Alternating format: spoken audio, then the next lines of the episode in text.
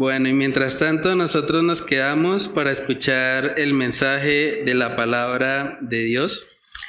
El día de hoy vamos a hacer una pequeña pausa en la serie que hemos venido desarrollando sobre el libro de Génesis, porque hoy queremos aprovechar más que celebrar un día, lo que queremos es poder reflexionar en un área que el Señor mismo nos pide o, demanda de nosotros, eh, sobre todo los que somos padres.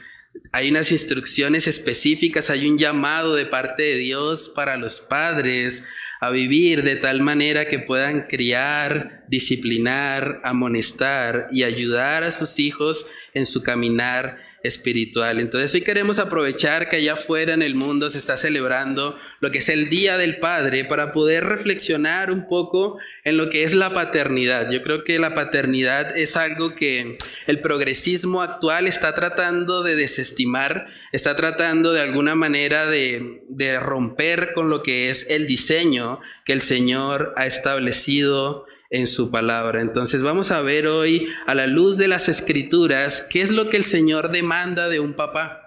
¿Cuál es el llamado específico que el Señor nos hace a los padres y cómo deberíamos responder nosotros ante ese gran llamado que Él nos ha dejado en las escrituras. Saben que cuando uno se toma la tarea de buscar un poco acerca de las estadísticas sobre cómo vamos en este asunto de la paternidad, las estadísticas son bastante desalentadoras.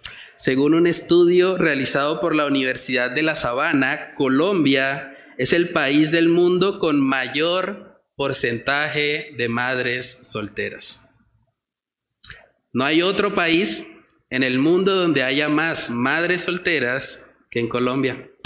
Se estima que el 84% de los niños que nacen están siendo criados por madres solteras.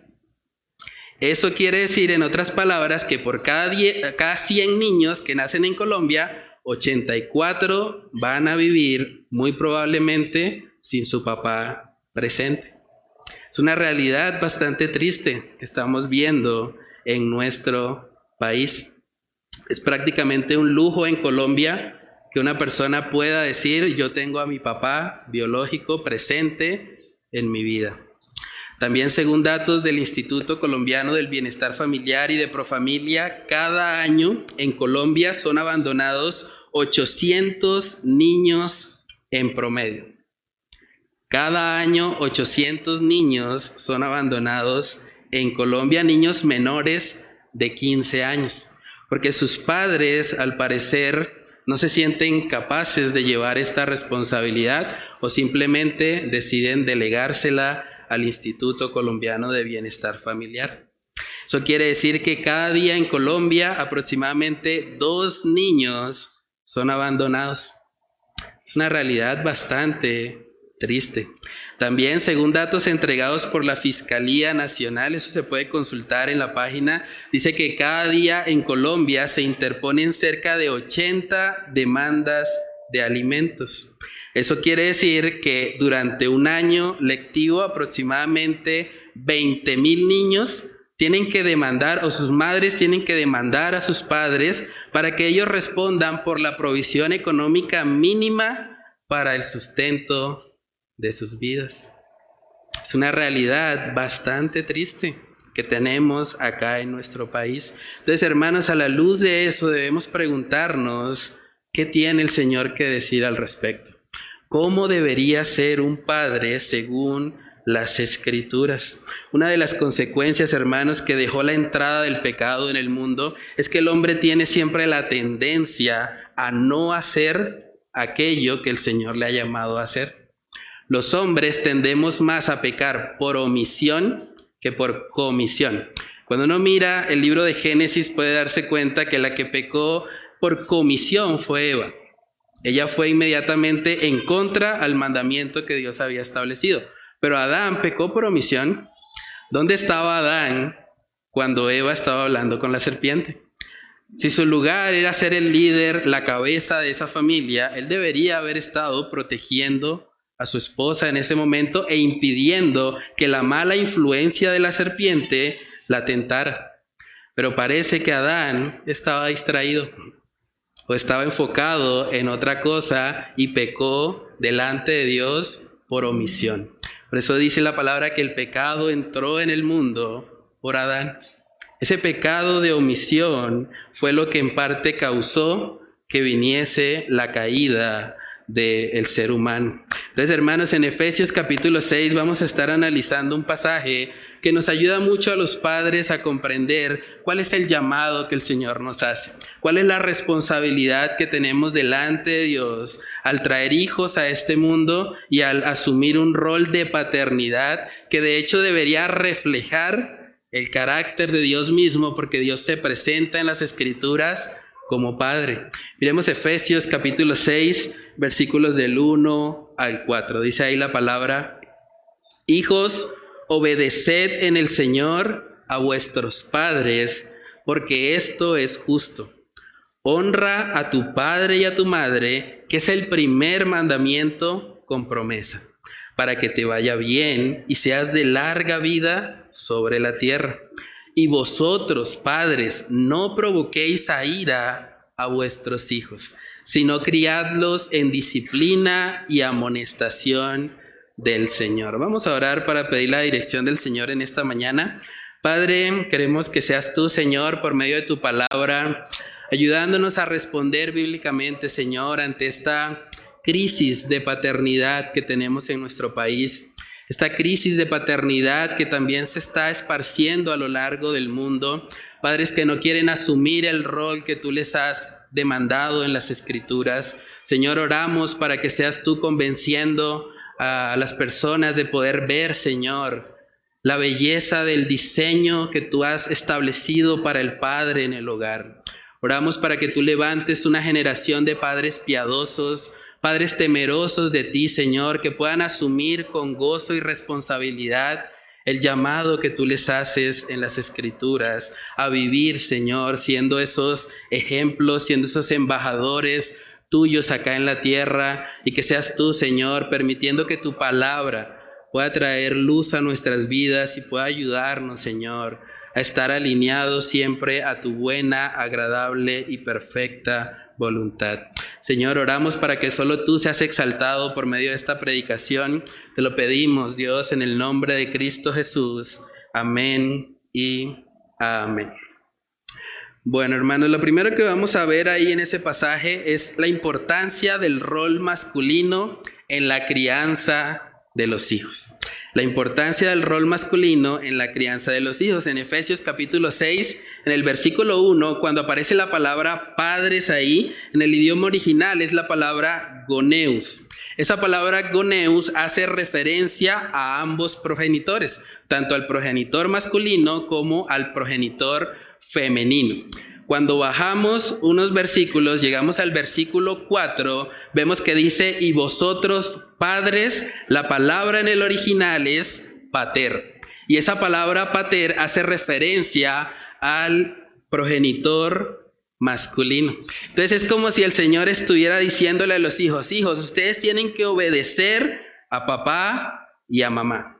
Pero ustedes, padres, progenitores masculinos, varones, ustedes tienen la responsabilidad principal delante de Dios de criar a sus hijos en disciplina y amonestación del Señor.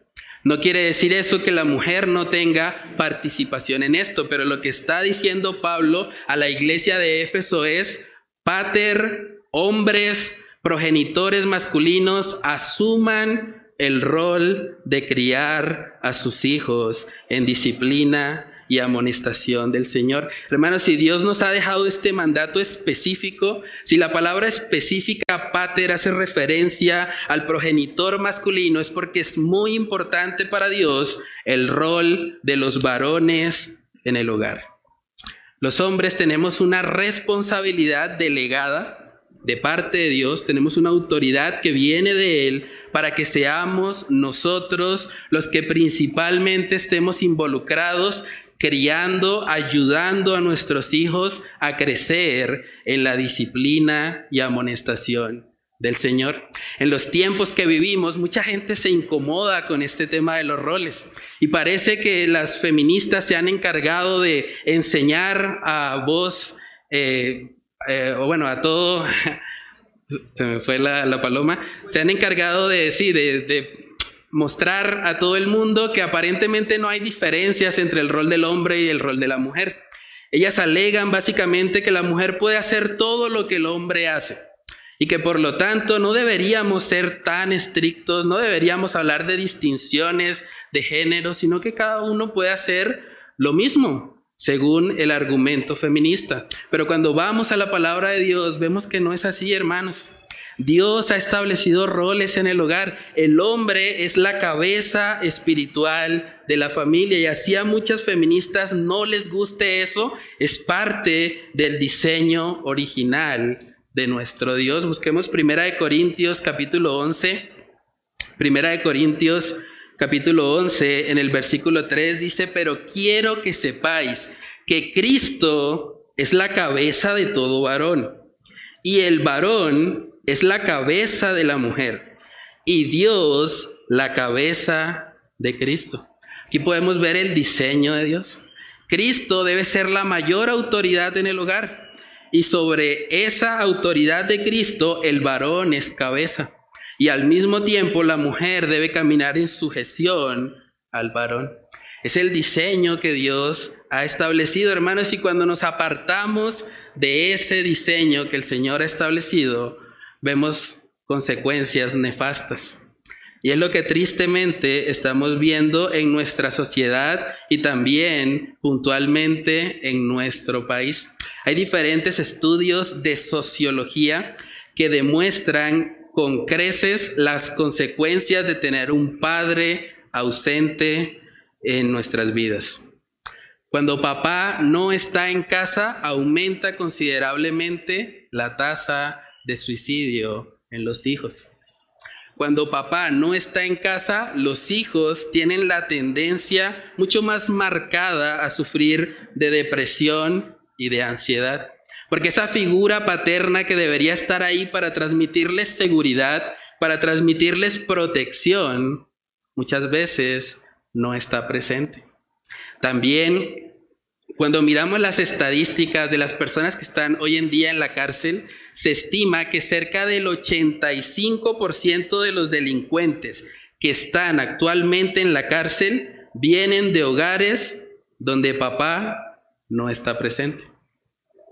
La ausencia de los padres en los hogares está causando problemas de delincuencia en nuestra sociedad. Es triste ver eso. El 70% de los asesinos y violadores tienen en común que papá está ausente. 70% cuando papá no está. Las estadísticas sociales están mostrando la enorme necesidad de un padre en la vida de sus hijos. Ahora, con eso no quiero decir que entonces todos los que tienen o han tenido padres ausentes automáticamente van a ser delincuentes, no es la idea, pero debemos reconocer que hay una interrelación en eso. Podemos ver realmente que la afectación de un padre ausente en la vida de su hijo es muy grande en términos de depresión, tasas de suicidio, delincuencia, salud mental. Saben que cuando el papá no está en casa hay una mayor probabilidad de consumo de sustancias psicoactivas. Muchas veces vemos afuera y pensamos, ay, ¿cómo se ha normalizado ahora el consumo de la droga? Pero también deberíamos preguntarnos, ¿dónde están los papás de esos fumadores de droga? ¿Están asumiendo realmente el rol que les corresponde? Problemas emocionales, problemas de madurez son consecuencia de un padre ausentes. Podemos decir, hermanos, que muchos de los problemas o las problemáticas sociales que hay en nuestro país tienen un origen común o tienen una causa primaria en el hecho de que los padres no están asumiendo el rol que Dios les ha llamado asumir. Entonces los problemas sociales no son más que el reflejo de serios problemas en casa, en los hogares. Esta semana, tristemente, no sé si vieron las noticias, un joven de 24 años se tiró del puente de la novena. Muy triste esa, esa situación. Y uno se pregunta, ¿dónde estaba el papá de ese joven? 24 años. Al parecer, por una ruptura amorosa, ¿dónde estaba la persona que le iba a enseñar a él a manejar con madurez o con sabiduría una ruptura? Él argumentaba que se sentía solo, que no tenía nadie y prefirió lanzarse. Ahora Dios en su infinita misericordia permitió un milagro. Él sobrevivió a la caída. 130 metros de altura y solamente se fracturó un brazo. Y quedó totalmente bien. Eso nos muestra también que Dios en su misericordia a veces tiene planes diferentes. Tal vez Él pensaba, este es el fin, ya no quiero seguir luchando, no quiero vivir una vida yo solo, pero Dios obró y permitió, lo guardó en esa caída. Dicen los rescatistas que al parecer cayó sobre un árbol frondoso y eso le ayudó a amortiguar un poco la velocidad con la que caía.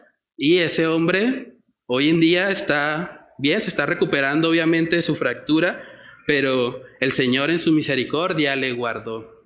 Pero hermanos, eso debería llevarnos a reflexionar. ¿Qué rol están jugando los padres en la vida de sus hijos. No solamente se trata del joven que se lanzó del puente de la novena. Las estadísticas muestran que el 63% de los suicidios en jóvenes se dan por hijos sin padre. Porque papá no está en casa. Y cuando papá no está en casa, muchas veces hay inestabilidad emocional. Muchas veces los hijos no saben a dónde acudir en medio de su frustración. Venimos de una cultura o de un trasfondo muchas veces machista que les ha enseñado que ellos no pueden expresar sus sentimientos, que tienen que ser hombres y que los hombres no lloran. Y todas esas ideologías muchas veces hacen que opten por opciones tan tristes como puede llegar a ser el suicidio. Entonces todo este caos social tiene una causa común y es la ausencia de papá, sea física o emocionalmente, porque hay padres que pueden estar presencialmente con sus hijos, pero emocionalmente o espiritualmente no están ahí. Y eso es otro grave problema. De hecho, el pasaje que estamos viendo, Efesios capítulo 6, vamos a verlo nuevamente. Efesios capítulo 6, en el versículo 4 dice, y vosotros padres, no provoquéis a ira a vuestros hijos, sino criadlos en disciplina y amonestación del Señor. Cuando leemos eso de no provocarlos a ira, muchas veces pensamos, no, no hay que abrumarlos con tantas reglas para que ellos no se llenen de ira. O pensamos, bueno, no hay que corregirlos estando airados porque entonces eso los va a provocar a ellos a ira. Pero es interesante porque el contraste que está mostrando Pablo ahí es que no provocarlos a ira contrasta con criarlos en disciplina y amonestación del Señor. En otras palabras, Pablo nos está diciendo que la forma de no provocarlos a ira es precisamente criarlos. Saben que hay muchos hijos que están llenos de resentimiento en contra de sus padres precisamente porque sus papás no los crían porque sus papás no se interesan en ellos.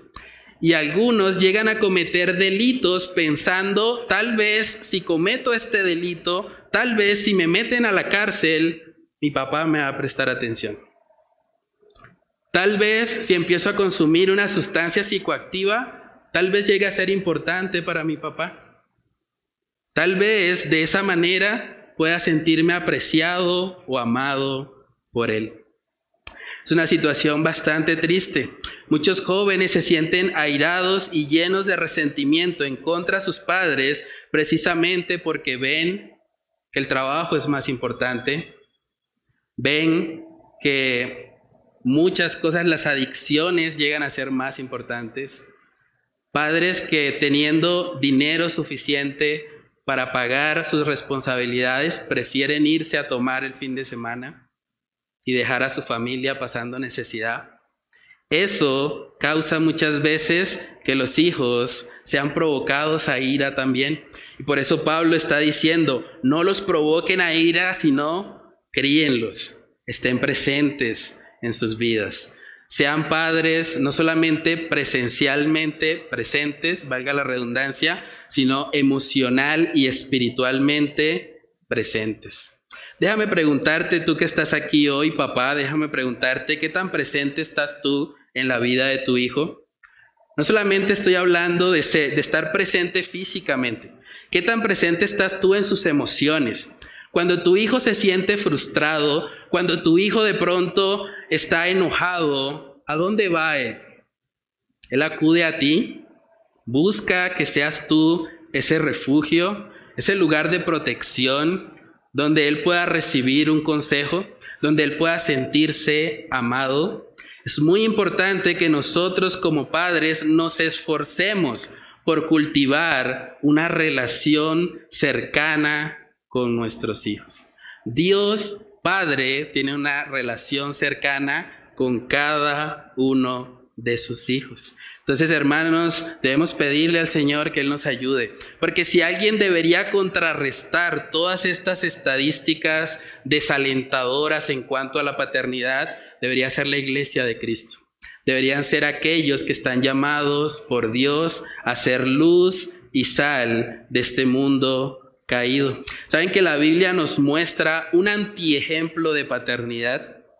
Una persona que a pesar de ser creyente, a pesar de ser un sacerdote eh, del pueblo de Israel, un hombre que estaba físicamente presente, pero espiritualmente había descuidado totalmente a sus hijos y se negaba, de hecho, a corregirlos. Vamos a Primera de Samuel, perdón, Primera de Samuel capítulo 2, versículo 29.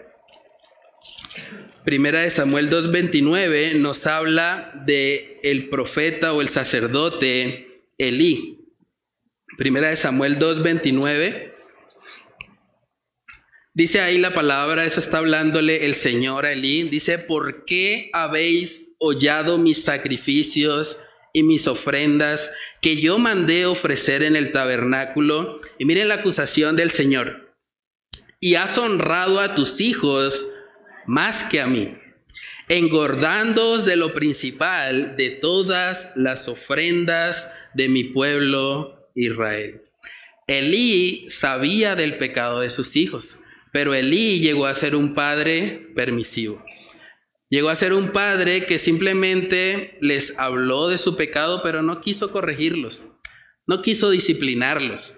Simplemente los dejó a que ellos siguieran en su naturaleza pecaminosa. Y lo que el Señor está diciendo ahí básicamente es que Él terminó honrando más a sus hijos que al Señor.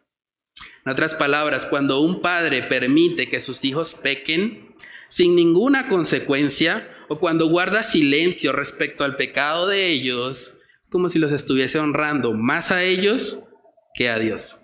Y es un grave pecado delante de Él. De hecho, lejos de ser una expresión de amor, la ausencia de disciplina es evidencia de que lo aborrecen. Dice en Proverbios capítulo 3, ese proverbio es, muy diciente porque nos habla precisamente acerca de la importancia de la disciplina en nuestras vidas. Proverbios capítulo 13, versículo 24, dice, el que detiene el castigo a su hijo aborrece. Mas el que lo ama desde temprano lo corrige. La corrección, hermanos, no es falta de amor. De hecho, la corrección es evidencia del mismo. Es evidencia de que amamos a nuestros hijos. Y por lo tanto, Elí, tal vez creyendo que él amaba mucho a sus hijos, como para qué les voy a poner tantas normas, tanta disciplina. No, no, no, dejémoslo que ellos pequen tranquilos. Actuando de esa manera, Elí, en vez de amar a sus hijos, los estaba aborreciendo.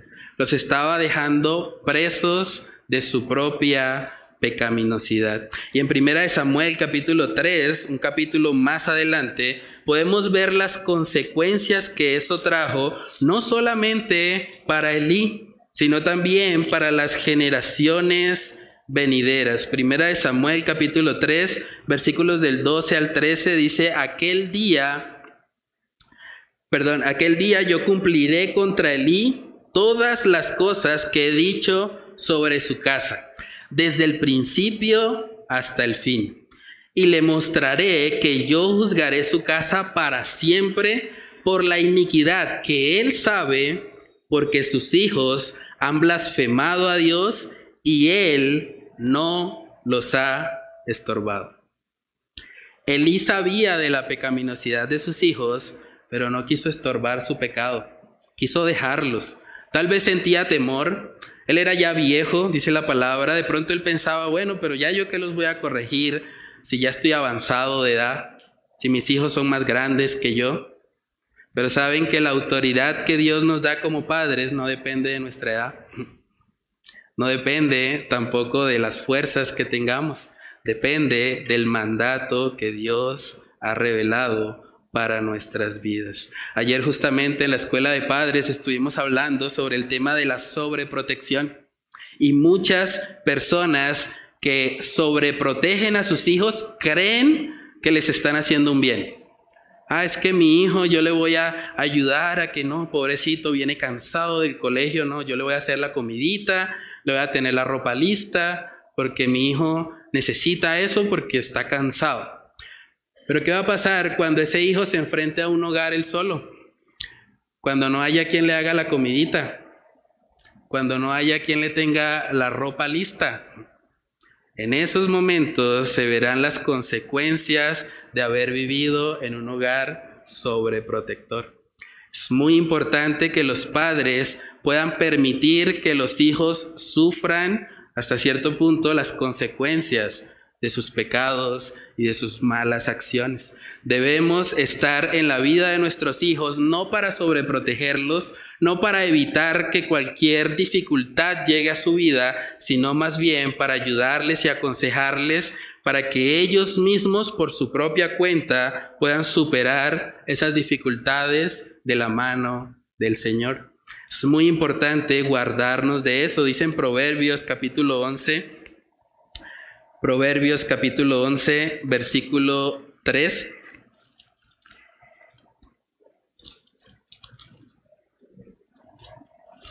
Dice ahí la palabra del Señor, la integridad de los rectos los encaminará, pero destruirá a los pecadores la perversidad de ellos. Cuando uno lee Primera de Samuel, sobre todo el capítulo 4, uno puede ver y darse cuenta de que el pecado de los hijos de Eli trajo una destrucción terrible. No solamente sobre ellos, sino sobre toda su familia. Yo les animo, pueden leerlo en casa. Todo el capítulo 4, ahí se ve las consecuencias del pecado de los hijos de Eli. Dice en primera de Samuel capítulo 4 que Eli murió desnucado. Sus dos hijos, Ofni y Fines, murieron también. Los filisteos derrotaron a Israel al ver precisamente ese pecado y de hecho se robaron el arca. Fue un completo desastre para toda la nación. La nuera de Eli tuvo un hijo y murió durante el parto y antes de morir a ese hijo le llamó por nombre Icabot. Icabot es una de las palabras hebreas más tristes porque significa que la presencia manifiesta de Dios se ha ido. Y uno ve todo ese desastre ahí en Primera de Samuel y uno dice, ¿cómo llegaron a ese punto? Y todo empezó por un padre que no quiso disciplinar a sus hijos y que al permitirles vivir en esa pecaminosidad, las consecuencias llegaron a la familia y llegaron, de hecho, a toda la nación de Israel. Entonces, hermanos, eso debería alertarnos. Es muy importante que los padres puedan asumir el rol que Dios les ha dado. Un padre que no cumplió con su llamado, de criar a sus hijos en la disciplina y amonestación del Señor causó en parte todo ese juicio que vemos en la nación de Israel. Ahora preguntémonos nosotros a manera de reflexión, ¿será que en un país donde la mayoría de los padres están ausentes, ni siquiera están presentes físicamente, ¿podemos esperar que la presencia favorable de Dios esté con nosotros como nación? En el caso de Israel, la consecuencia fue Icabot. Icabot, que significa la presencia de Dios, se ha ido. La presencia manifiesta de Él porque Él es omnipresente. Entonces, hermanos, cuando nosotros analizamos todo eso, podemos entender porque el foco de Satanás y sus secuaces es siempre atacar a la familia. Porque cuando la familia se afecta, cuando en el hogar hay problemas, esos, esas consecuencias llegan a afectar a toda la nación. ¿Qué vemos hoy en día? Propaganda LGBTI en todas partes. Este mes particularmente celebran el orgullo de su pecado. Y es triste. Y uno dice, ¿cómo llegaron a ese punto? dónde estaban o dónde están los padres de esos hijos. Cuando uno escucha hoy en día que tratan de hablar de matrimonio igualitario, queriendo cambiar lo que el Señor ha establecido, que es entre varón y hembra, cuando uno ve hoy en día que hacen propaganda pro aborto, diciéndole a las mujeres básicamente, si usted tiene un bebé en su vientre, mátelo antes de que nazca. Es horrible todo eso. Pero ¿por qué llegamos a ese punto de degradación? En parte porque los padres no hemos estado asumiendo el rol que el Señor nos ha demandado. Por eso es muy importante que nosotros podamos reflexionar en eso.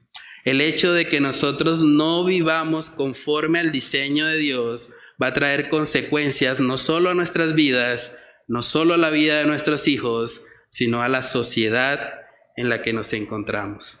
Debemos pedirle al Señor que Él nos ayude. Saben que hoy en día también desde la psicología moderna incluso se están planteando ideas contrarias al diseño de Dios. En Perú, un país vecino de Colombia, ya fue aprobado un decreto de ley que incluye el concepto de familia democrática. Familia democrática. Entonces, en una familia democrática lo que importa es el voto de la mayoría. Y en últimas, así papá y mamá estén en desacuerdo, si tienen tres hijos, ya perdieron. Tres hijos son mayoría. Se ponen de acuerdo los tres hijos y le hacen un golpe de estado a papá y a mamá. Y acaban totalmente con el orden establecido por Dios para el hogar. Muchos psicólogos están diciendo es que la familia democrática está demostrado que ayuda a bajar los índices de violencia intrafamiliar. Pero la familia democrática está en contra de lo que Dios ha establecido. La familia democrática no es parte del diseño del creador y por lo tanto son ideas que aunque vengan presentadas como psicología moderna, debemos rechazarlas porque vemos muy claramente que Dios ha establecido un orden. Y papá es la cabeza, mamá es su ayuda idónea, y los hijos deben vivir en sujeción a ellos, aun si son mayoría democrática. Entonces, hermanos, vivimos en un mundo donde todo el ataque de Satanás, todas las mentiras que este mundo trata de inculcar, van directamente hacia el diseño de Dios en el hogar hacia el diseño de Dios respecto a la familia. Y debemos prepararnos a la luz de la palabra para poder contrarrestar todo eso.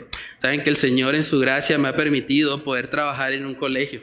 Y muchas de las ideas que le enseñan a los niños es, ustedes son la siguiente generación. Ustedes son los que deben traer un cambio a Colombia. Ustedes son los que deben hacer de este mundo un lugar mejor.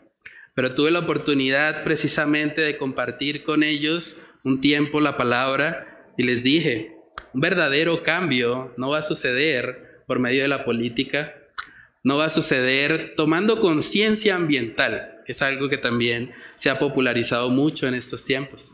No va a suceder por nada externo que hagamos.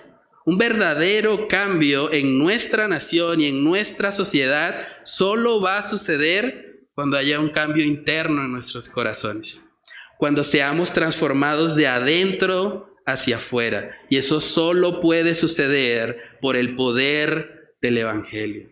El Evangelio es lo único que tiene el poder para transformar a Colombia, para convertirnos de ser un país que abandona, donde los padres abandonan a las madres en la crianza de sus hijos a ser un país donde hay padres responsables. Un país donde los jóvenes se lanzan de un puente queriendo quitarse la vida, a ser un país donde los padres presentes están ahí en las tribulaciones y en las dificultades que enfrentan sus hijos. Lo único que puede llevarnos a eso, hermanos, es el Evangelio.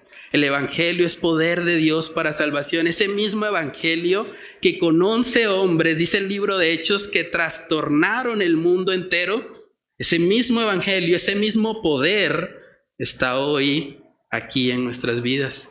Y tenemos el poder en nuestra boca de ir y proclamar al único y suficiente Salvador de nuestras vidas. Solo el Evangelio produce cambios reales y duraderos en una nación. Dice en Ezequiel capítulo 36, vamos ahí. Ezequiel capítulo 36, ese es un pasaje hermoso porque nos muestra precisamente lo que el Evangelio hace en el corazón del pecador. Dice Ezequiel capítulo 36, versículos del 26 al 27. Dice ahí, os daré corazón nuevo y pondré espíritu nuevo dentro de vosotros y quitaré de vuestra carne el corazón de piedra y os daré un corazón de carne, y pondré dentro de vosotros mi espíritu, y haré que andéis en mis estatutos, y guardéis mis preceptos, y los pongáis por obra. La única forma en que esto pueda ser tangible en nuestras vidas es por el poder del Evangelio. Solo el Evangelio puede quitar el corazón de piedra y poner un corazón de carne. Entonces, hermanos, debemos tener eso muy claro. El Evangelio es poder de Dios para salvación, para nuestros hijos y para la sociedad en, en la que estamos. Entonces, a manera de resumen, hemos visto hasta aquí el rol del padre es fundamental en la crianza de los hijos. Hemos visto que la ausencia de paternidad influye directamente en todos los problemas sociales que nos aquejan como nación. También vimos que la tendencia pecaminosa del hombre es a omitir esa responsabilidad. Tenemos el síndrome de Adán. No queremos asumir la responsabilidad que el Señor ha colocado sobre nuestros hombros. Pero la forma de contrarrestar todo eso, hermanos, es por medio de la palabra. Por medio de la palabra. Dice ahí en Efesios capítulo 6, versículo 4, dice, y vosotros padres, progenitores masculinos, varones que han traído hijos a este mundo, no provoquen a ira a sus hijos, sino críenlos en disciplina y amonestación del Señor. Esos dos verbos resumen la responsabilidad del Padre. El segundo punto que vamos a ver en esta mañana es que el deber del Padre es disciplinar y amonestar disciplinar y a molestar, pero no conforme a él le parece, no respecto a las ideas modernas de psicología, sino respecto a lo que el Señor ha establecido. El texto dice, criadlos en disciplina y amonestación del Señor. Por eso es importante conocer la palabra del Señor. ¿Cómo los vamos a disciplinar y amonestar respecto a lo que el Señor ha dicho si no conocemos las escrituras? Necesitamos, el deber principal del Padre es estar lleno de la palabra de Dios. Es estar alimentándose todos los días de lo que el Señor ha dicho, para que de esa manera cuando hable, cuando tome decisiones, cuando ejerza disciplina y amonestación sobre sus hijos, pueda hacerlo conforme a lo que el Señor ha establecido. Dice Deuteronomio capítulo 6, versículo 4, Oye Israel, Jehová nuestro Dios, Jehová uno es. Y amarás a tu Dios de todo tu corazón y de toda tu alma y con todas tus fuerzas. Y estas palabras que yo te mando hoy, miren lo que dice, estarán sobre tu corazón. Sobre tu corazón, eso es lo primero. Vamos a ver que habla de repetir, de enseñar, pero primero debe estar sobre nuestro corazón. Verso 7, y las repetirás a tus hijos y hablarás de ellas estando en tu casa y andando por el camino y al acostarte y cuando te levantes, y las atarás como una señal en tu mano, y estarán como frontales entre tus ojos, y las escribirás en los postes de tu casa y en tus puertas. En otras palabras, Moisés está diciendo, te vas a saturar de la palabra de Dios, la vas a tener morando en tu corazón de tal manera que se la vas a transmitir a tus hijos por todos los medios posibles. Es tu tarea como padre. Debes conocer las escrituras para que puedas guiar a tus hijos conforme a ellas. La palabra de Dios nos muestra en 2 de Timoteo capítulo 3 un hombre de Dios, un hombre a quien el apóstol Pablo de hecho le escribe dos de sus cartas y nos habla de que este hombre conocía desde la niñez las sagradas escrituras. Segunda de Timoteo capítulo 3 verso 14 dice, pero persiste tú en lo que has aprendido y te persuadiste, sabiendo de quién has aprendido y que desde la niñez has sabido las sagradas escrituras, las cuales te pueden hacer sabio para la salvación por la fe que es en Cristo Jesús. Aquí podemos ver Timoteo, un hombre de Dios, conocía la palabra desde la niñez. Es muy importante, no debemos subestimar a los niños. Los niños tienen la capacidad de entender y de comprender, a veces incluso mejor que los adultos, el Evangelio. Entonces es muy importante que nosotros tengamos esa carga, hermanos, y debemos recordar también que todos de una u otra manera estamos envejeciendo, estamos muriendo lentamente, si queremos verlo de esa manera. Por eso es importante que dejemos un legado a la siguiente generación. Hay personas que tal vez no van a vivir de aquí a 20, 30 años, pero tal vez sus hijos sí, tal vez sus nietos sí. Y por eso debemos enseñarles, formarlos, así como Timoteo fue formado desde la niñez, conociendo las sagradas escrituras, los padres deberían preocuparse porque sus hijos conozcan al Señor aún desde temprana edad. De pronto usted dice, bueno, pero ya mis hijos están grandes, ya mis hijos se fueron de la casa, ya como que eso no me aplica tanto a mí. Bueno, si ese es su caso, usted puede tomar la decisión también de involucrarse en el Ministerio de Niños. Tenemos un ministerio de niños acá donde domingo a domingo se está enseñando la palabra de Dios a los niños. Se puede hablar con nuestro hermano Eduardo, puede capacitarse para eso y puede empezar a servir y ayudar a esas nuevas generaciones que tal vez están teniendo dificultades y problemas en sus hogares o en los lugares donde ellos actualmente se encuentran, para que usted les pueda guiar por medio de la palabra conforme al Evangelio y los pueda ayudar en su caminar con el Señor. Hermanos, nosotros como creyentes deberíamos tener una carga en nuestros corazones por los niños y por los jóvenes, que son la siguiente generación y es donde Satanás está enfocando puntualmente sus dardos. Debemos también recordar cuando el texto habla ahí de disciplina, la disciplina, y traemos muchas ideas erradas a veces acerca de lo que es la disciplina. Mucha gente piensa que la disciplina es simplemente darle un golpe, disciplinarlo físicamente, pero a la luz de la palabra de Dios, la disciplina y amonestación del Señor es como el Señor nos trata a nosotros. ¿Cómo nos trata Dios? Sí, Él nos disciplina, pero nos disciplina con propósito. No simplemente nos disciplina para hacernos sufrir y ya. El Señor nos está enseñando algo, nos está convenciendo por medio de su Espíritu Santo. En Hebreos capítulo 12 podemos ver cómo se ve la disciplina del Señor sobre la vida de sus hijos. Hebreos capítulo 12 en el versículo 10 dice, y aquellos ciertamente por pocos días nos disciplinaban como a ellos les parecía, pero este para lo que nos es provechoso, para que participemos de su santidad. El propósito de la disciplina de Dios en la vida de sus hijos es santificarnos. Entonces esas ideas de le voy a dar duro para que aprenda, darle duro no le ayuda a aprender. A veces es necesaria la corrección física, pero no única y exclusivamente eso le va a enseñar. Tú debes explicarle. Cuando le corriges físicamente, debes poder decirle, por qué lo que hizo estuvo mal y cuáles son las razones bíblicas para obedecer y para no volver a recaer en esa misma falta. Saben que la disciplina que ejercemos sobre nuestros hijos debe ser formativa.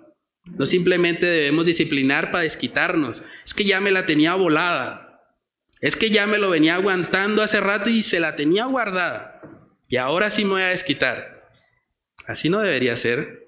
La disciplina debería ser como Dios disciplina a sus hijos, para que participemos de su santidad. Proverbios capítulo 29 es un texto también que nos ayuda a entender esto. Proverbios capítulo 29, en el versículo 15, vemos que ahí dice la palabra del Señor, la vara y la corrección dan sabiduría, mas el muchacho consentido avergonzará a su madre. Nótese que no dice solo la vara, no es simplemente la disciplina y ya, es la vara y la corrección. Él debe entender, estoy sufriendo, estoy experimentando un dolor porque hice algo que causó que yo recibiera ese dolor. ¿Se imaginan donde Dios disciplinara a sus hijos con ira? Una gota de la ira de Dios sería suficiente para aniquilarnos. Pero el Señor, en su misericordia, en su paciencia, nos disciplina para que participemos de su santidad. A veces pensamos, bueno, pero entonces yo voy a criar a mis hijos como a mí me criaron, porque pues yo creo que no estoy tan mal, ¿no? Como que funcionó conmigo. Pero saben que independientemente del estilo de crianza que hayamos recibido, necesitamos permitir que sea la palabra de Dios, que no sean los patrones de este mundo. Muchos tenemos padres que no son creyentes y nos disciplinaron como a ellos les parecía, como ellos pensaban que era correcto. Pero nosotros ahora como padres tenemos la responsabilidad de prepararnos. Por eso es tan importante lo que estamos haciendo como iglesia, la escuela de padres. Yo les animo, de verdad, cada mes estamos haciendo charlas acerca de cómo criar a sus hijos. Y los padres deberían, yo creo que esta iglesia debería estar llena de papás el día que hacemos la escuela de padres porque es una necesidad imperante en nuestra sociedad. Es algo que realmente nuestra sociedad urge de padres piadosos, de padres que asuman su rol y que vivan conforme a él. Dice en Romanos capítulo 12, en el versículo 2, no os conforméis a este siglo, sino transformaos por medio de la renovación de vuestro entendimiento para que comprobéis cuál sea la buena voluntad de Dios, agradable y perfecta. Necesitamos renovarnos, hermanos, permitir que la palabra de Dios sea la que dirija nuestro estilo de crianza y nos ayude precisamente en el hogar, donde se forma la siguiente generación y donde vemos que hay una relación directa con la mayoría de las problemáticas sociales que tenemos. Algunos creen, bueno, pues yo en mi vida o en mi juventud no fui un buen ejemplo. Yo cuando estaba joven hice muchas cosas que, que están mal. Y muchos padres llegan a sentirse culpables y a decir, bueno, ¿quién soy yo para decirle algo? Yo a la edad de él también era un vago. Yo a la edad de él pues también era mujeriego o también tomaba. Y a veces, por mirar nuestra propia experiencia, no disciplinamos a nuestros hijos como el Señor quiere. El texto dice, criarlos en disciplina y amonestación del Señor, no conforme a nuestra experiencia, conforme a lo que Dios dice. No importa si usted fue la peor persona en su juventud, el peor joven, el peor niño, Aún así, si usted se ha arrepentido delante de Dios, si usted conoce las escrituras, usted puede exhortar a sus hijos a vivir de una manera diferente a la suya. Y eso no le resta autoridad. Antes, la autoridad que usted tiene viene directamente de la palabra. Debemos recordar, hermanos, que el Señor es el encargado de legislar la moral, no es nuestra experiencia. No deberíamos pensar, bueno, como yo me equivoqué en esto, como yo no me guardé hasta el matrimonio en pureza sexual, ¿yo qué le voy a decir a mi hijo que él haga eso? Si yo no fui ejemplo. Pero no importa si tú no fuiste ejemplo. Lo que importa es lo que Dios, el autor de la ley, el legislador de la moralidad, dice. Y es según lo que el Señor ha establecido que deberíamos criar a nuestros hijos. Dice Isaías 33, verso 22, porque Jehová es nuestro juez, Jehová es nuestro legislador, Jehová es nuestro rey, él mismo nos salvará. El legislador de lo bueno y lo malo es Dios, por lo tanto deberíamos ir a él y permitir que sobre la base de la escritura, con esa autoridad que el Señor nos ha delegado, podamos disciplinar y amonestar a nuestros hijos conforme a la palabra de Dios. Entonces déjame preguntarte, papá, que estás aquí presente en esta mañana, ¿cómo vas en eso? ¿Cómo vas en la crianza de tus hijos? ¿Estás dejándole todo a mamá? ¿Estás pensando, bueno, mamá debe encargarse? No, yo no tengo tanto que, que, opinar ahí, que ella lo hace mejor. Ella como que tiene más tacto para decir las cosas. Yo soy muy tosco para hablar. Yo le dejo que corrija a ella, que discipline ella, que la que amoneste sea ella. Deberíamos reflexionar. El Señor está llamando a los padres. Pater, progenitor masculino, asume la responsabilidad. Debes criar a tus hijos en conjunto con tu esposa, siendo ayudada, siendo ayudado por ella. Tú deberías ser el principal corrector y que ejerce disciplina sobre la vida de tus hijos. Lo tercero y último que vamos a estar viendo en esta mañana es que la crianza requiere paciencia. La crianza requiere paciencia. Cuando vemos todo esto, probablemente podemos llegar a sentirnos abrumados y podemos pensar, no, eso está como complicado. ¿Cómo voy a cumplir yo con todo eso? Si yo soy un vil pecador, y si ese es su sentimiento, me alegra, porque es así como deberíamos sentirnos, incapaces, impotentes, porque en medio de nuestra debilidad, el Señor se glorifica, su poder se perfecciona en la debilidad. Debemos reconocer que la crianza requiere paciencia. A veces por nuestra impaciencia, pues queremos ver los frutos inmediatamente. Como que si mi hijo no se está comportando bien, apenas tiene 3, 4 años, pensamos, no, ese hijo está mal, está terrible, está en rebeldía.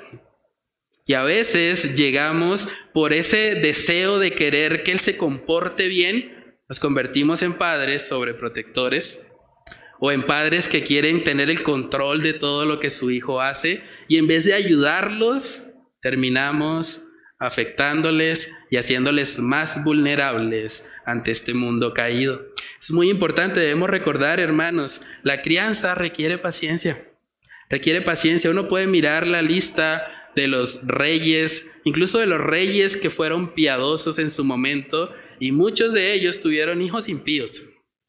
Hijos que, que vivían de forma totalmente contraria a sus papás. Y uno dice, pero ¿qué pasó? ¿No les dieron buen ejemplo? Pero en ocasiones el Señor permite que nuestros hijos vivan alejados de Él para enseñarnos también que no es por nuestra sabiduría, no es por nuestros métodos, es por la gracia de Dios. Siempre ha sido así. La salvación es del Señor. Nuestra responsabilidad es exponer nuestros hijos a la palabra de Dios, pero los resultados están en manos de Dios.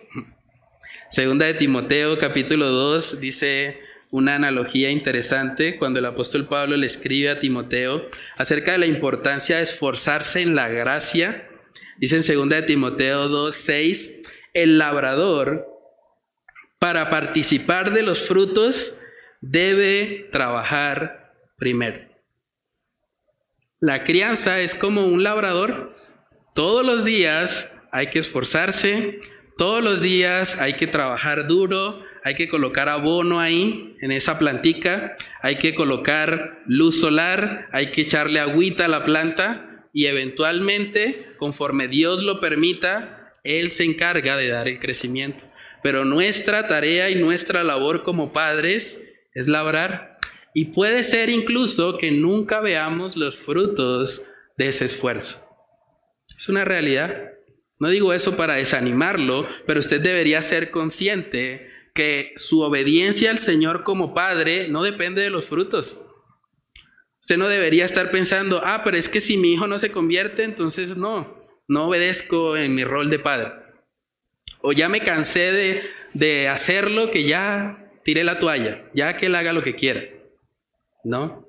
Como el labrador, hay que esforzarse, hay que ser constantes y hay que dejarle los resultados a nuestro Dios en Proverbios capítulo 22, uno de los pasajes tal vez más conocidos respecto a este tema de la paternidad. Proverbios 22, versículo 6 dice, instruye al niño en su camino y aun cuando fuere viejo no se apartará de él.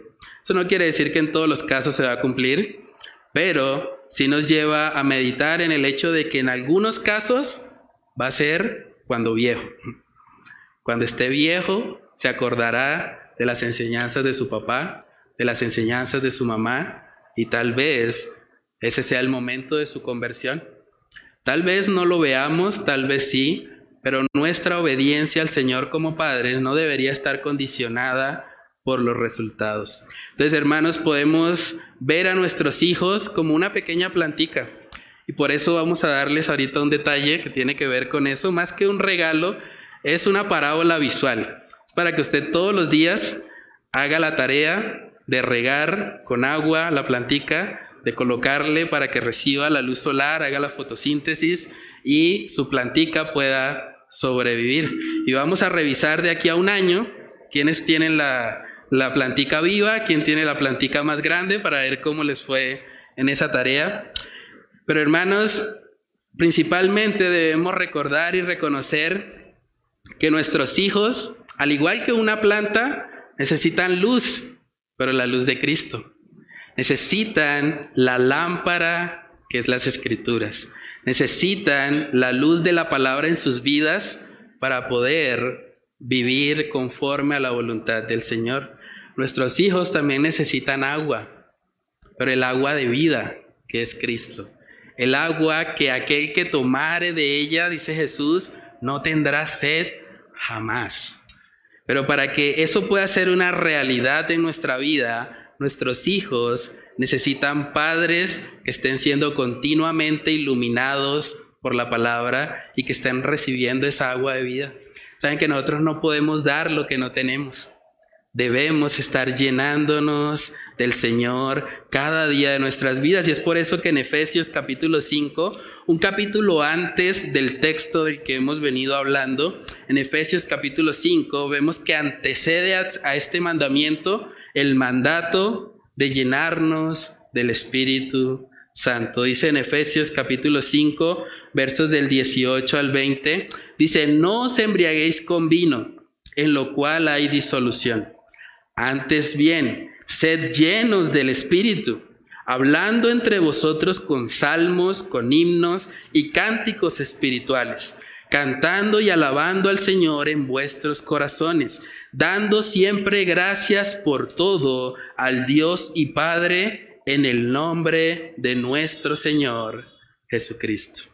Hermanos, solamente padres llenos del Espíritu Santo van a poder criar a sus hijos en la disciplina y amonestación del Señor. Solamente padres llenos del Espíritu Santo van a poder ayudar a que sus hijos representen un verdadero cambio para nuestra sociedad.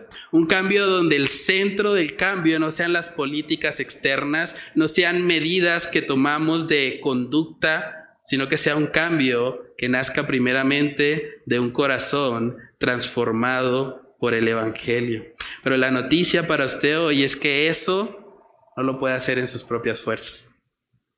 Eso, de hecho, es imposible que usted lo haga sin el Señor. En Juan capítulo 15 vemos un texto hermoso porque nos muestra la necesidad que cada cristiano tiene de estar aferrado a Jesús, de estar aferrado a esa vid verdadera. Juan capítulo 15 en el versículo 5 dice, yo soy la vid, está hablando el Señor, vosotros los pámpanos. El que permanece en mí y yo en él, este lleva mucho fruto, porque separados de mí, nada podéis hacer. Hermanos, nada significa nada. Nada podemos hacer sin Él. Nuestra paternidad va a ser imposible ejercerla piadosamente sin el respaldo de nuestro Señor Jesucristo en nuestras vidas. Por eso si usted está aquí hoy y usted no tiene una relación con Cristo Jesús, déjeme decirle que el primer paso y el primer mandamiento que Dios demanda para su vida es que usted se arrepienta, que usted reconozca su pecado delante de Dios, porque en sus propias fuerzas usted no va a poder ser un buen padre. La única forma de poder cumplir con esto es estar conectado a la vid verdadera.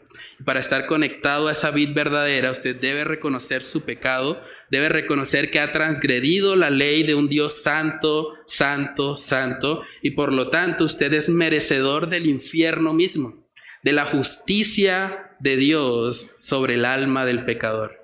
Pero en su misericordia y en su amor dice la palabra que Dios envió a su Hijo Jesús el justo se entregó por los injustos para llevarnos a Dios. Y hoy usted tiene la oportunidad, si se arrepiente, si viene con un corazón contrito y humillado delante de Dios, reconoce que ha pecado y va a Cristo como la única esperanza de salvación para su vida. Si usted hace eso hoy, usted puede ser salvo.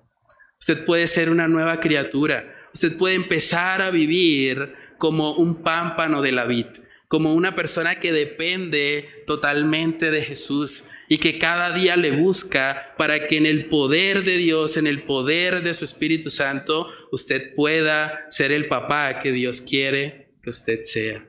Entonces, si usted no ha conocido al Señor, hoy es el día de salvación. Arrepiéntase, venga a Cristo, permita que Él le transforme y que Él le ayude a poder vivir como un verdadero Padre que cumple lo que el Señor ha demandado para ese rol tan importante que es la paternidad de un hijo.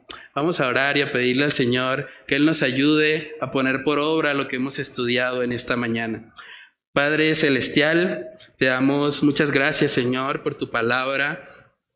Gracias por permitirnos reflexionar, Señor, en este rol tan importante que es el rol de la paternidad. Padre, ayúdanos a recordar que parte de tu diseño, Señor, desde el principio, ha sido que el hombre pueda asumir ese rol, ese reto, Señor, de criar a sus hijos, de guiarlos hacia la madurez, no conforme a nuestras propias ideas, no conforme a la psicología moderna, no conforme a los patrones o rudimentos de este mundo, sino conforme a tu preciosa palabra. Señor, ayúdanos a estar continuamente siendo iluminados por ti. Ayúdanos a recordar que lámpara es a tus pies, es a nuestros pies tu palabra, y que en ella, Señor, es donde encontramos dirección, luz, claridad para nuestras vidas. Padre, que cada día podamos llenarnos de esa luz para que podamos también transmitirla a nuestros hijos. Oramos para que tú nos ayudes también a beber del agua de vida de esa agua que Cristo Jesús ofrece gratuitamente a todo aquel que en ti cree. Padre, ayúdanos a vivir estando saciados por ti para que cuando criemos a nuestros hijos podamos darles de esa agua, Señor. Darles de ese alimento espiritual para sus vidas, para que ellos puedan crecer, Señor. Al igual que una planta crece al recibir los nutrientes, al recibir todo lo que necesita, para desarrollarse. Padre, que de la misma manera haya padres comprometidos en cultivar una relación cercana con sus hijos, en guiarles, en ayudarles, en estar ahí, Señor, en ser padres presentes, no solo físicamente, sino también emocional y espiritualmente.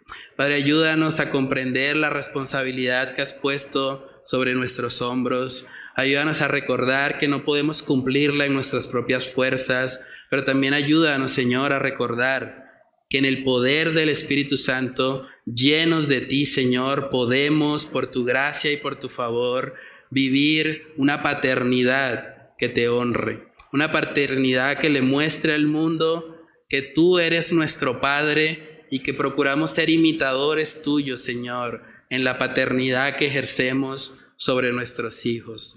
Padre, que seas tú ayudándonos a vivir como padres piadosos, padres temerosos de ti, padres que reconocen, Señor, que solo tú eres nuestra ayuda, que solo tú eres la vid verdadera, que separados de ti, Señor, nada podemos hacer. Padre, que cada día haya un compromiso más grande y real en nuestras vidas, de comprometernos a ser los padres que tú quieres que seamos. Señor, oramos todas estas cosas en el nombre de tu Hijo amado Jesús. Amén y amén.